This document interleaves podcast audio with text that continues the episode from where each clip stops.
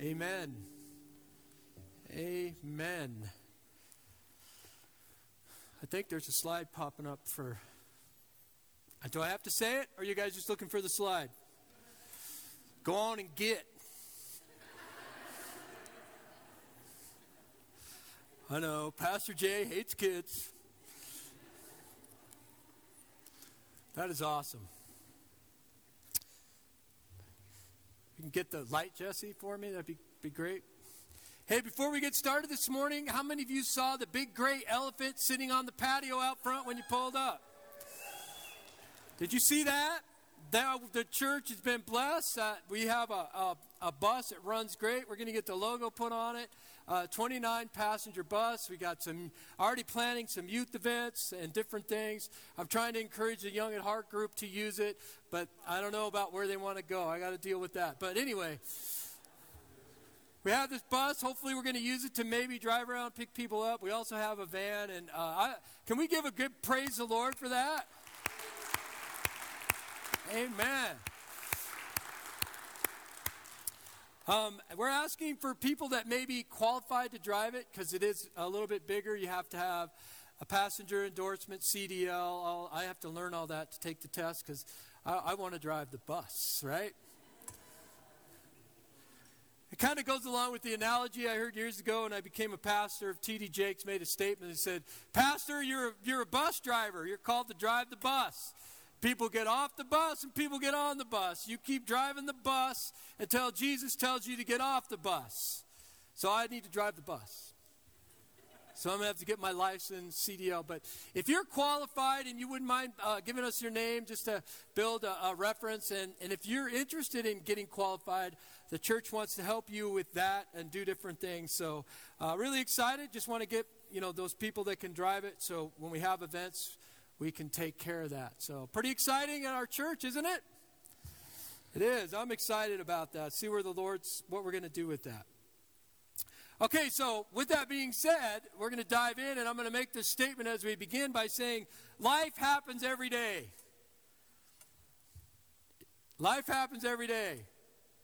I guess you're all dead. Life happens every day. Somebody say something. Amen. Life happens every day. We have we have mills, we have bills, we have schedules. Life happens. We have big events in our life, little events in our life. We have big issues, we have small issues, right? But those small things in our life, they add up, right? We, we pay attention to the big things in life, and rightly so, but some of those small things in life, they, they can add up.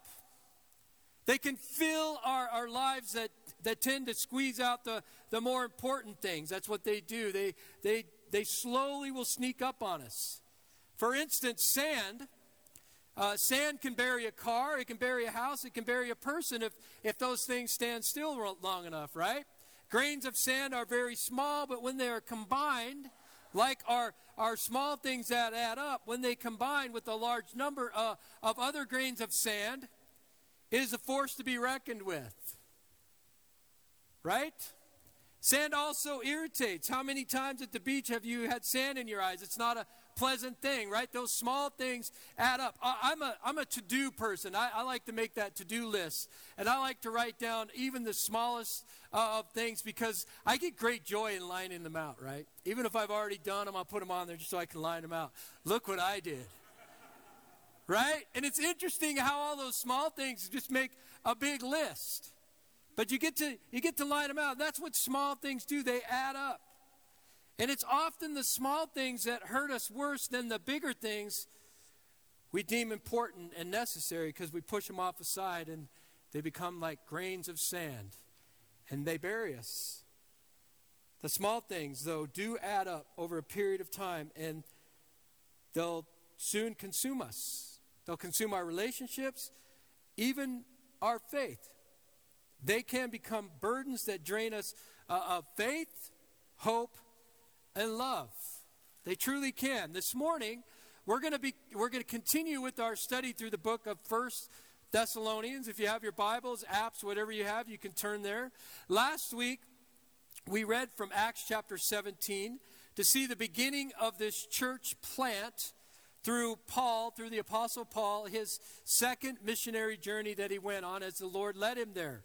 We saw that Paul was forced to leave this city, Thessalonica. He was forced to leave when the religious leaders became jealous after many, mostly Gentiles, non Jews, began to believe in the message of Jesus.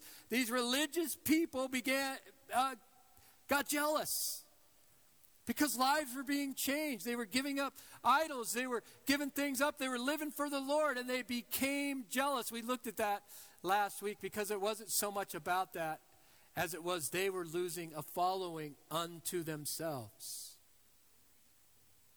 And some sometime later, out of concern, Paul he, he sent Timothy to check on this young church to find out what was happening. He wanted to know had they made it through the, the ridicule and the persecution of what was taking place.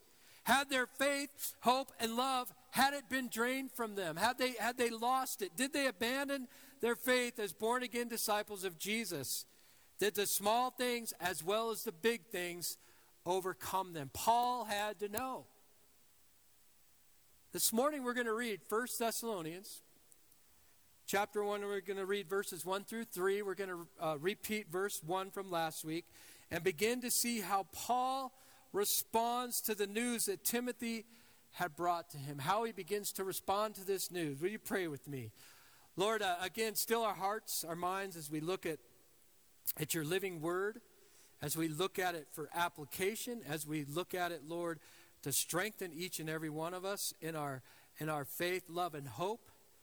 Lord, may we be encouraged as we see how the Thessalonians grew, as they were being persecuted, ridiculed, and mocked may be something that we can learn and strive to do in our own lives. In Jesus' name, amen. Oh, excuse me. First Thessalonians chapter 1, verses 1 and 3. It starts out Paul, Silas, and Timothy to the ter- church of the Thessalonians in God, the Father, and the Lord Jesus Christ.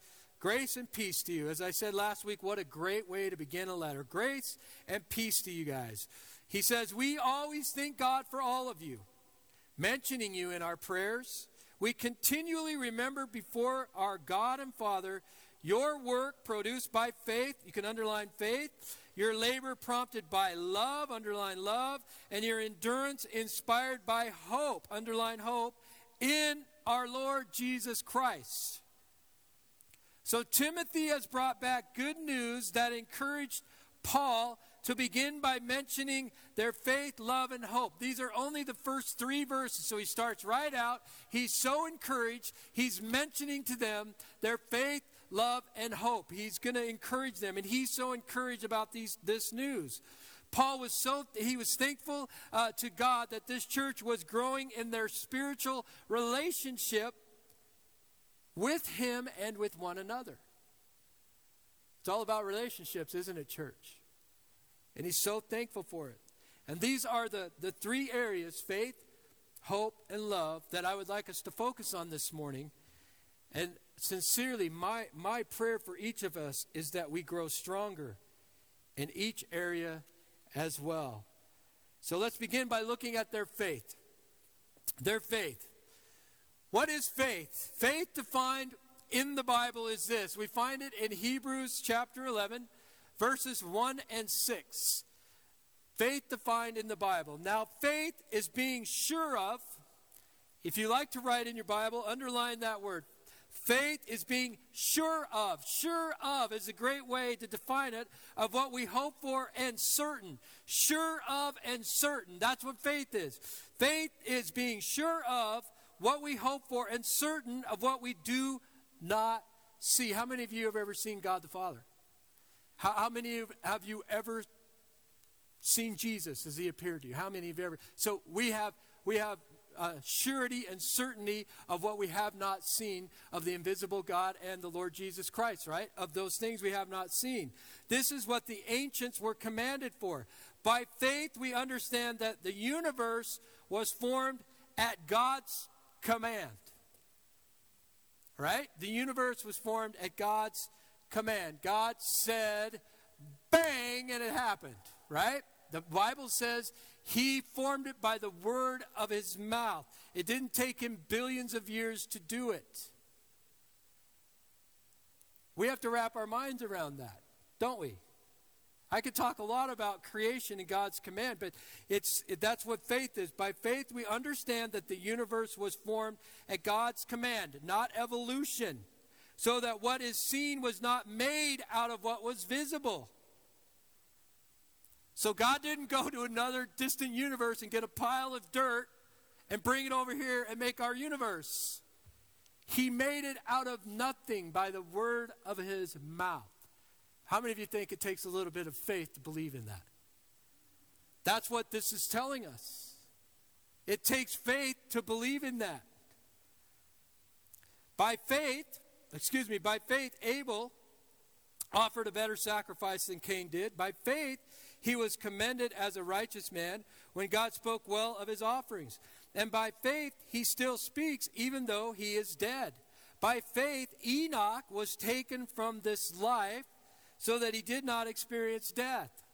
That takes a lot of faith, right? To be sure of and certain. And it, says he could not be found because he had, ta- he had taken him away. For before he was taken, he was commended as one who pleased God. That's a lot of faith, isn't it? God looks down at, at Enoch and says, You know, Enoch, you please me so much.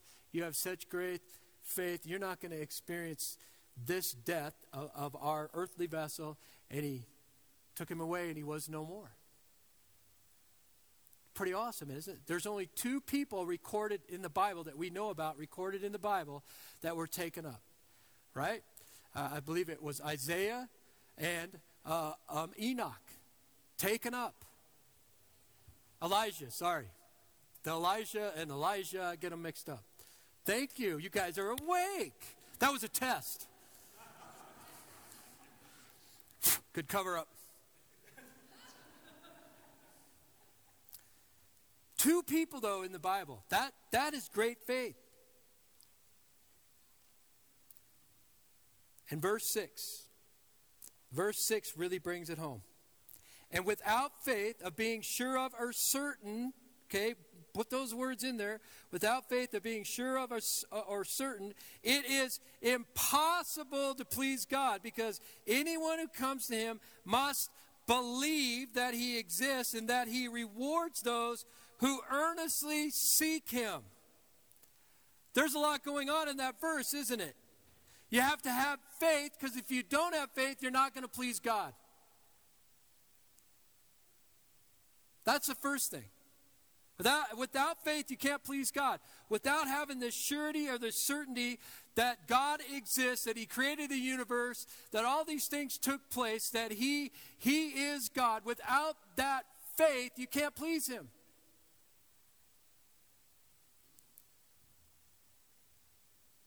We must believe that he exists, and if we do, what does it say he does? He rewards those who earnestly, I love that definition of earnestly, in, the, in this biblical definition means with deep and sincere feeling.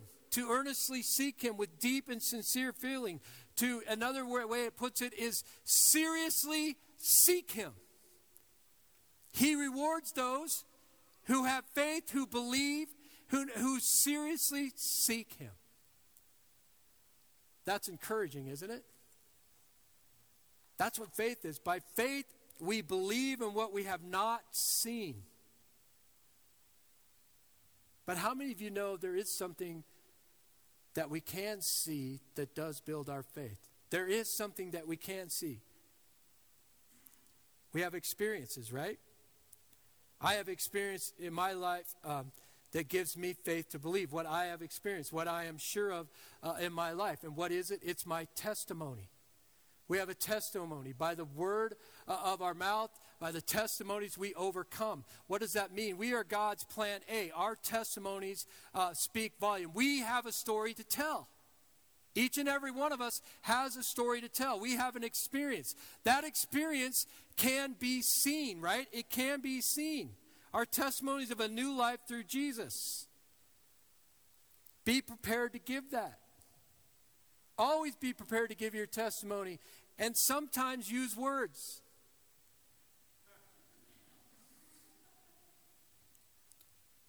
When people look at you, do they see you living like everybody else lives in the world? Or when people see you, they go, there's something different about that person? They're not engaging in this or that, this worldly this or that. There's something different about that person. I wonder what it is. And then they come up and they say, Hey, what's different about you? What, what's this hope that you have in you? Door just opened. Guess what? You get to tell your story. You get to tell your story. It's not hard to tell your story. You know that, right? Your story of, uh, of who you were before you met Jesus, how you met Jesus, and what Jesus is doing in your life. It's that simple. You see Paul doing that time and time again in the book of Acts. When he stands before kings and leaders, he always starts out telling them who he was. I was a Pharisee of Pharisees. I believed in religion. I went after the, the Christians. This is who I was. But then I had a Damascus Road experience, and then, and then I was changed. I was transformed. And now uh, I'm going around uh, planting churches for the Lord. That's your story. That's how simple it is. Now, when you tell people who you were before Jesus, you can tell them as much as you want. Sometimes they get the point. You don't have to go into too many details unless you feel led to do so. I like to tell people I grew up on a bar stool. I partied. I don't really need to go much deeper than that because I think most of you knows what that means. Then I had a Damascus Road experience, and Jesus changed me forever. And now, by the grace of God, He uses me to stand up here and speak to each of you each week, which I apologize for.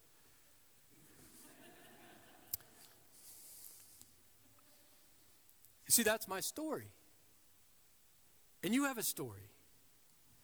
That is the visible evidence of how faith is alive. God uses us to show people that Jesus is alive, that he is alive. But Paul is not just thankful that they have come to a place where they believe they believe in and are born again disciples of Jesus. He is thankful for their working faith. He said this in the scripture we read. He said, "Your work produced by faith. Your work produced by faith." In other words, he is thankful for their that their faith is alive, a working faith, right? He wants something that he's telling us, not wanting to, he's telling us that there's more than just having a faith that can move mountains, as powerful as that is, right?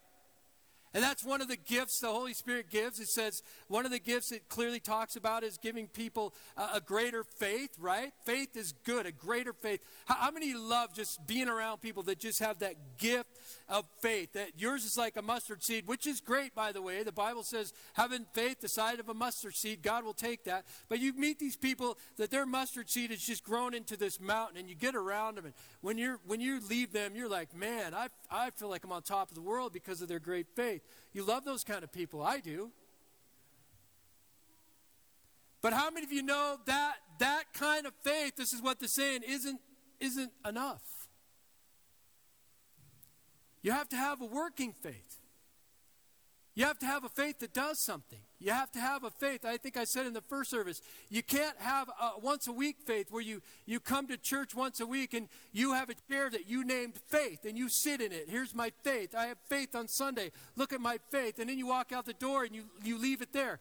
That's not working faith. You have to have a faith that you take with you, that you grow, that you use, that you're doing something with this great faith that God has given you. Look at uh, James chapter 2 with me for a better understanding of, of a working faith. James chapter 2, verses 14 through 26. What good is it, my brothers, referring to the family of God like we talked about last week? He's talking to believers. What good is it, my brothers, if a man claims to have faith but has no deeds? Can such, can such faith save him? Suppose a brother or a sister, we're the family of God, he's speaking to members of the church, is without clothes and daily food. If one of you says to him, Go, I wish you well, keep warm and well fed, but does nothing about his physical needs, what good is it? Look, I have this great faith. I see all these physical needs you're at. I'll make sure I make you a matter of prayer when I pray for uh, tonight. I have faith that God's going to do something for you, which He will. But if God's given you the resources and given you the faith, maybe you're God's answer for that person because He wants you to have a working faith. Does that make sense? It's not about works for salvation, it's about gratitude for what Jesus has done in your life to help others find Him or to help others grow in their faith. Verse 17, in the same way, faith by itself if it is not accompanied by action, is dead. That's pretty blunt, isn't it? In the same way, faith by itself, if it is not accompanied by action, is dead. But someone will say, You have faith, I have deeds. You have great faith, I have works. You have great faith, which is great. I have works. I'm working my way to heaven. I have deeds. Show me your faith without deeds, and I will show uh, you my faith by what I do. So he's saying, look, it's not about works, it's not just about faith, it's meshing the two together. It's a faith in action. Verse 19, you believe that there is one God. Good. Even the demons believe that and shudder. So the demons believe in God. You foolish man, do you want evidence that faith without deeds is useless? Was not our ancestor Abraham considered righteous for what he did when he offered his son Isaac on the altar? You see that his faith, what he was sure of and certain of, and his actions were working together, and his faith was made complete by what he did, and the scripture was fulfilled that says, Abraham believed God, and it was credited to him as righteousness. Do we all know what Abraham did? Abraham finally has his son Isaac, who he's been waiting for. The Lord gives him Isaac, and then the Lord says, Now I want you to sacrifice him to see how much you love me. So, what does Abraham do? He packs up, he heads to the place where the Lord's going to do it, and Abraham has two trains of thought. One is the Lord will provide a sacrifice, or the other is if I sacrifice my son, uh, on the altar, the Lord will raise him from the dead. Abraham was going to do it. And he goes to do it, and the, he raises up the knife, and the Lord speaks to Abraham, Don't do it. There's a ram in the thicket, right? And, and Abraham sacrifices the lamb. And because his faith, of what he was certain of, he was so willing to put it in action to trust and obey God, it says he was called God's friend.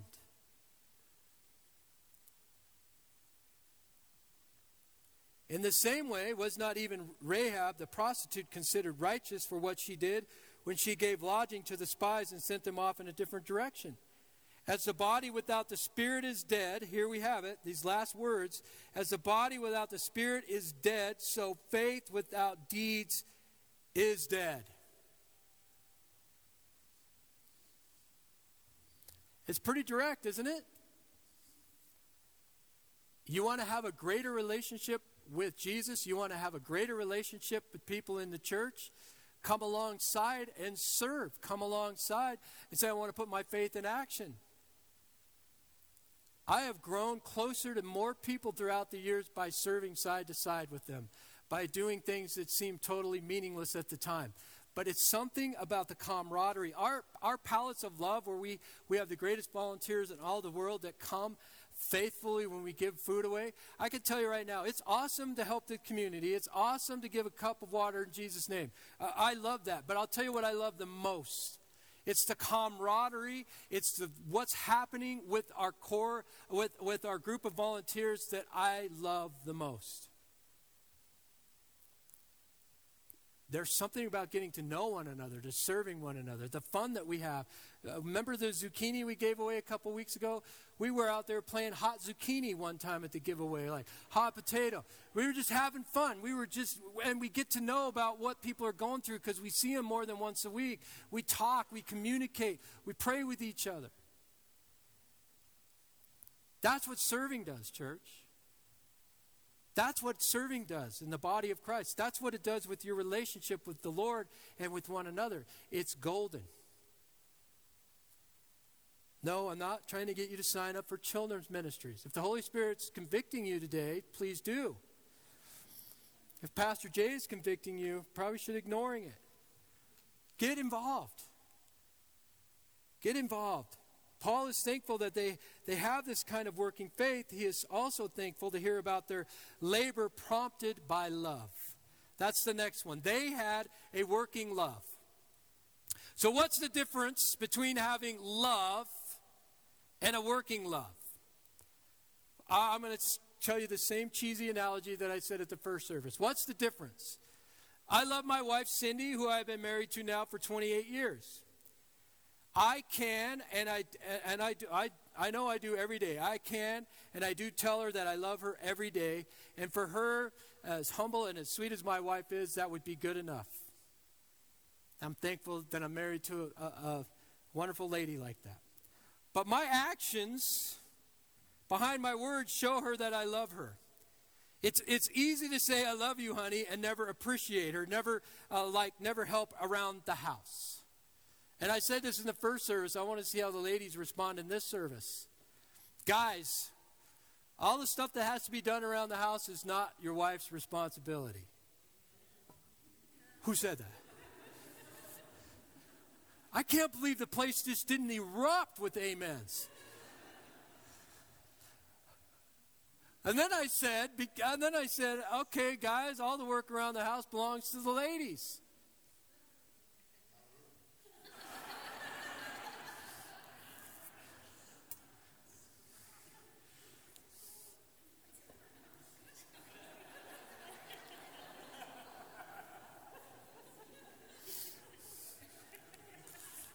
You know what it tells me? I think we have some real peaceful homes, I guess.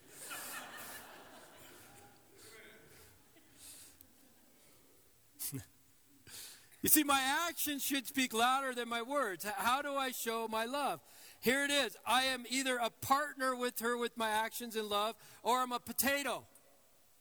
Okay? What, what do I do to help help Cindy, help my partner, whatever, with the day to day things that need to be done around the house. A, partner, a co laborer, sees the trash can is full and they take it out without having to be asked. Right? That's, that's love in action. A potato lays on the couch and says, I love you. Now bring me a bag of potato chips. Your action will show me that you love me if you bring me the chips.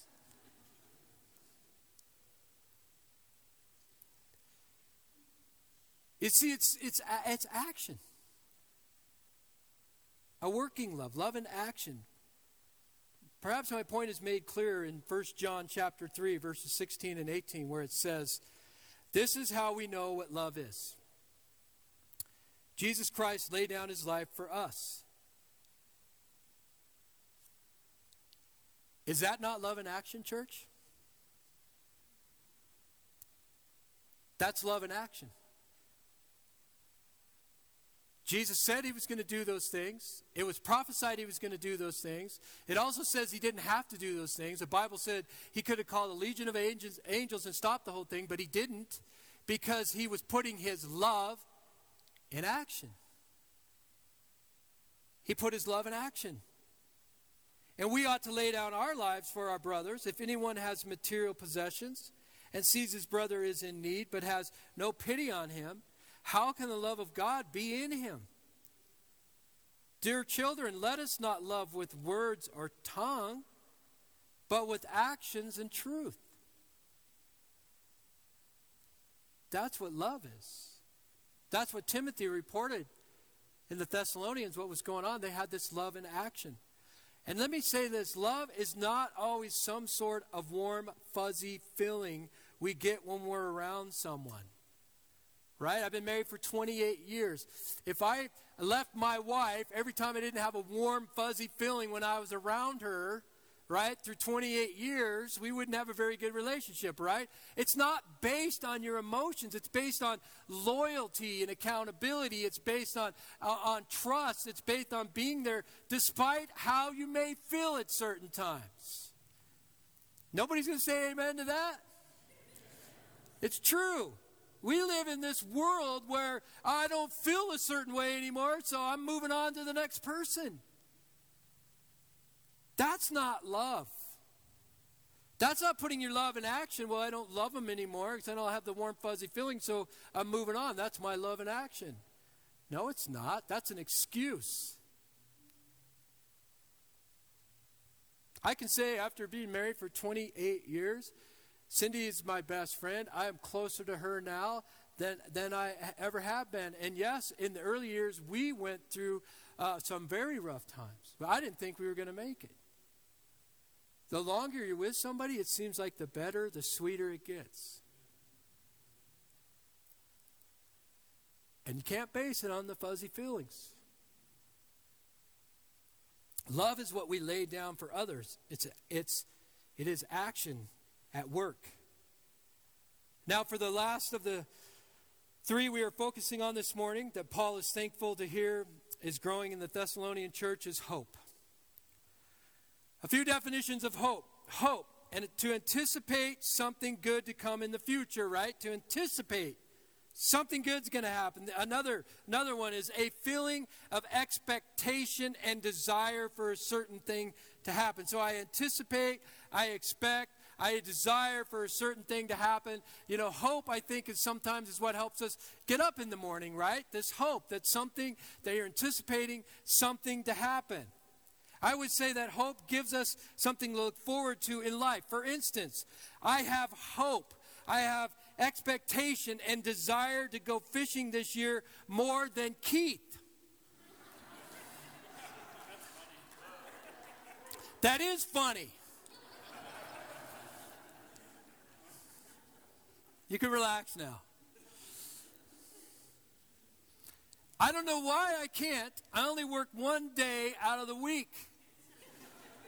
I should be, amen. Who said that? I should be a fishing fool. I should smell like fish, literally.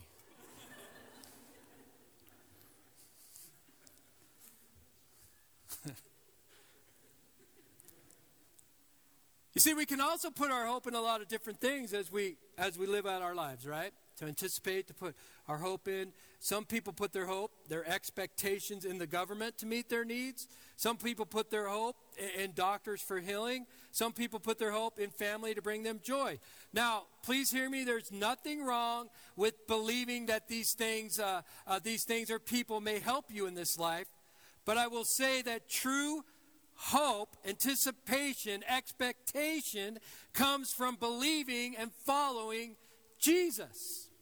Okay, Jesus is the one that meets our needs. Jesus is the one that brings us true joy. Uh, Jesus is the one that brings us healing. Yes, he uses doctors. Yes, he uses those things. I'm not telling you not to go to doctors or anything like that. I'm just saying Put your hope in Jesus first. Pray first. Trust Jesus.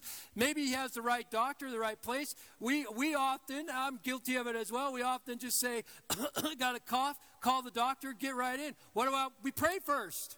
Lord, touch me. I hurt my finger a few weeks ago. The first thing Cindy did, which she's getting good at it because I bleed a lot, she grabbed my finger and she started to pray. And the swelling and infection went down. And I was like, I thought I was going to have a serious problem. It's because we prayed See, we have to put our hope in Jesus first. First, put it in Him first. He'll lead us to where we need to go, what we need to do, right? Paul was thankful for the Thessalonian church, having, he said this in our verse, endurance inspired. They were enduring, inspired by hope in our Lord Jesus Christ. So, right there, he's telling us they put their hope in Jesus. They had a hope that gave them patience. It was a working hope. So we have a working faith, we have a working love, and we have a working hope.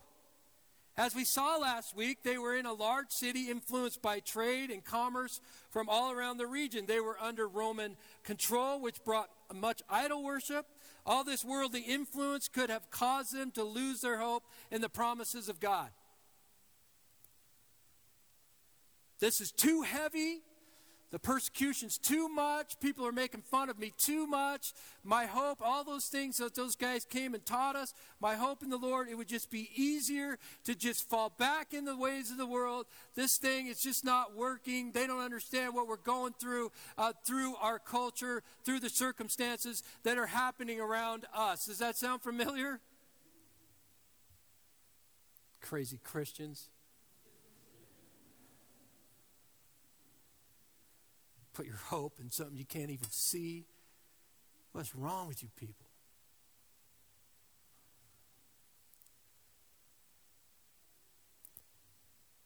They still had their hope.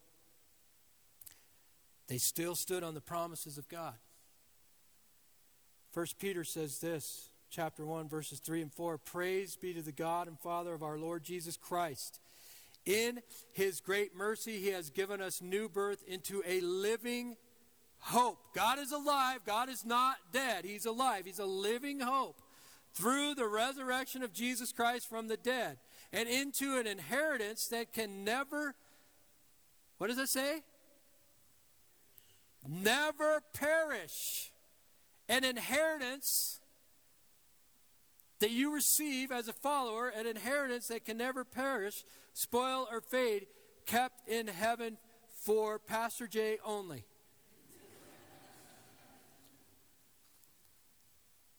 What does it say? It says you. Are you a you? Are you a disciple of Jesus Christ? If you are, you're a you. See, Paul is thankful to hear that through everything this church is going through, they have not lost their hope in what lies ahead as they endure the times they are in. They find themselves in. They have not displaced their hope in Jesus. Their hope is alive and well, and it's a working hope. Do we have hope?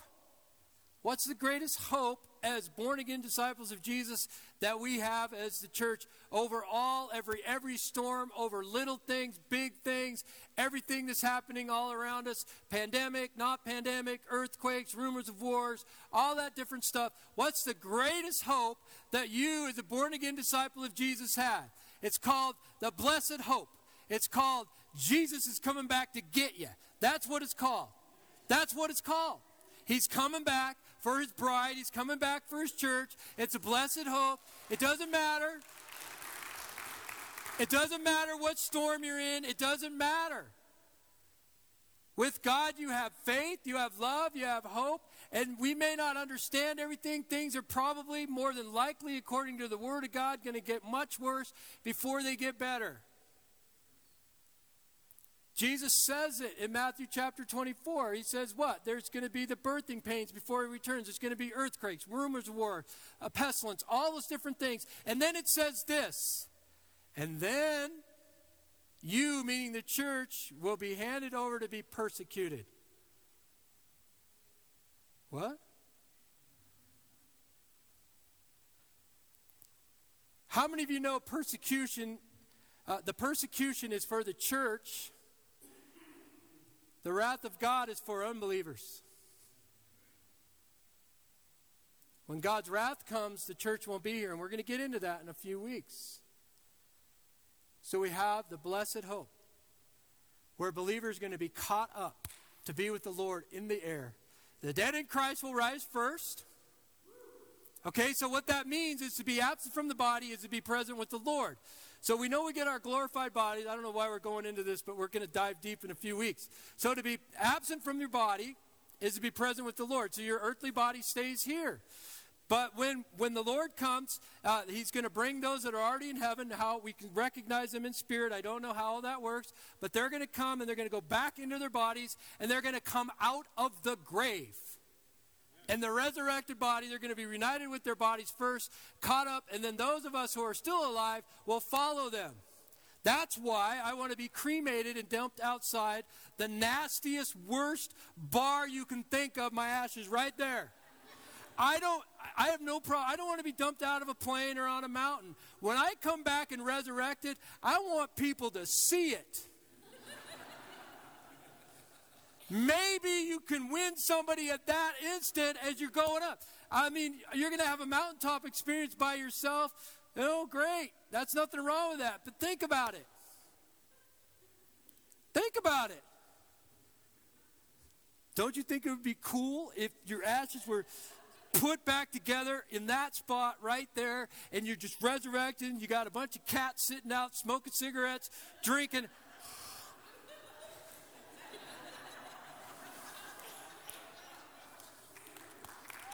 Right?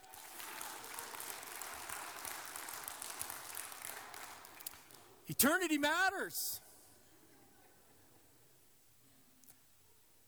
I watched the thing, I don't know why we're doing this. I watched a thing recently. I don't know if it's still true, but I don't know how old the report was. I was watching this documentary.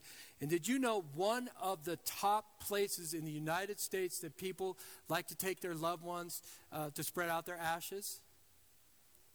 One of the top places. What's the, is it Disney World in California or Disneyland? I can't remember.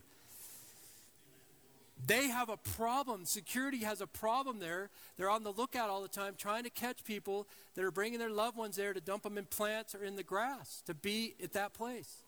I was watching that going, what do you say to somebody? Uh, you, you, can't dump you can't dump your uncle on the grass. Uh, the kids are playing here.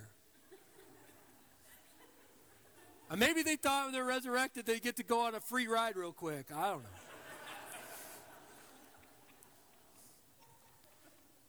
You can tell when we get to that chapter, we're going to have some fun. So, as, as we close this morning, I just want to ask each of you where you are, where you stand as born again disciples of Jesus when it comes to your faith, love, and hope. I, you know, I always want to challenge you. Where can you apply? What does it look like? So here's the three I want to ask you Is your faith a living faith? Is it a living faith? Meaning, do you go beyond just believing in Jesus? Remember, even demons believe, okay? You can have that kind of faith where, yes, I believe in Jesus, I, I have faith, but do you have a faith that, that is working? Do you put your faith to work? Is it, is it a working faith where you are, first of all, reading the word and applying it to your life? And then are you serving? Faith without deeds is, is dead, right? Is your faith, if your faith is like what we see here in the Thessalonian church, then it will grow exceedingly with evidence by your faithful serving. Challenge you in that. Do you have a working faith? Do you have a working love? Is your love in, in in word only or in deed and truth? Do you walk the walk or do you just talk the talk? Is your love directed toward others or towards yourself? You see, if your love is like this church in Thessalonian, then you too will, will abound. Evidence of serving uh, one another in love will be in, in your life. That's what we see. That's what Paul is commending them for. That's what we should be commended for. And then the last question what do you put your hope in? Do you have a strong hope in the promises of God that comes from reading His love letter to you, the Bible? A hope that spurs you on to live a life that pleases God and causes others to see that there is more to this life as we patiently wait for His return? Listen, church, it doesn't matter what the world says, He's coming back. Some days I'm very impatient, but we have to be patient. His timing is perfect. It's always perfect. Don't lose faith, love, and hope when you when the world says, Where is this Jesus that you keep saying is going to come back? You know, in, in First Peter, they mock it. Where? Oh, he's coming. He's coming.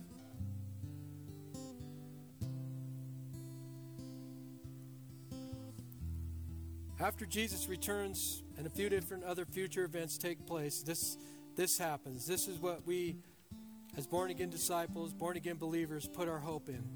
Revelation chapter 21, verses 1 and 7 reads this way Then I, this is uh, John writing this as he's inspired by the Holy Spirit, then I saw a new heaven and a new earth, for the first heaven and the first earth have passed away, and there was no longer any sea. I saw the holy city, the new Jerusalem, coming down out of heaven from God, prepared as a bride, beautifully dressed for her husband. And I heard a loud voice from the throne saying, Now the dwelling of God is with men, and he will live with them. Is that hope or what, people? Now the dwelling of God is with men, and he will live with them. They will be his people, and God himself will be with them and be their God. He will wipe every tear from their eyes. There will be no more death. No more death or mourning or crying or pain, for the old order of things has passed away. That's the old way when we get there. It's gone. That stuff is no more. He who was seated on the throne, throne said, I am making everything new. Then he said, Write this down, for these words are trustworthy and true. He said to me, It is done. I am the Alpha and Omega, the beginning and the end. To him who is thirsty, I will give the drink without cost from the spring of the water of life. And I love verse 7. He who overcomes will inherit all this. And I will be his God, and he will be my son. They will be my sons and daughters.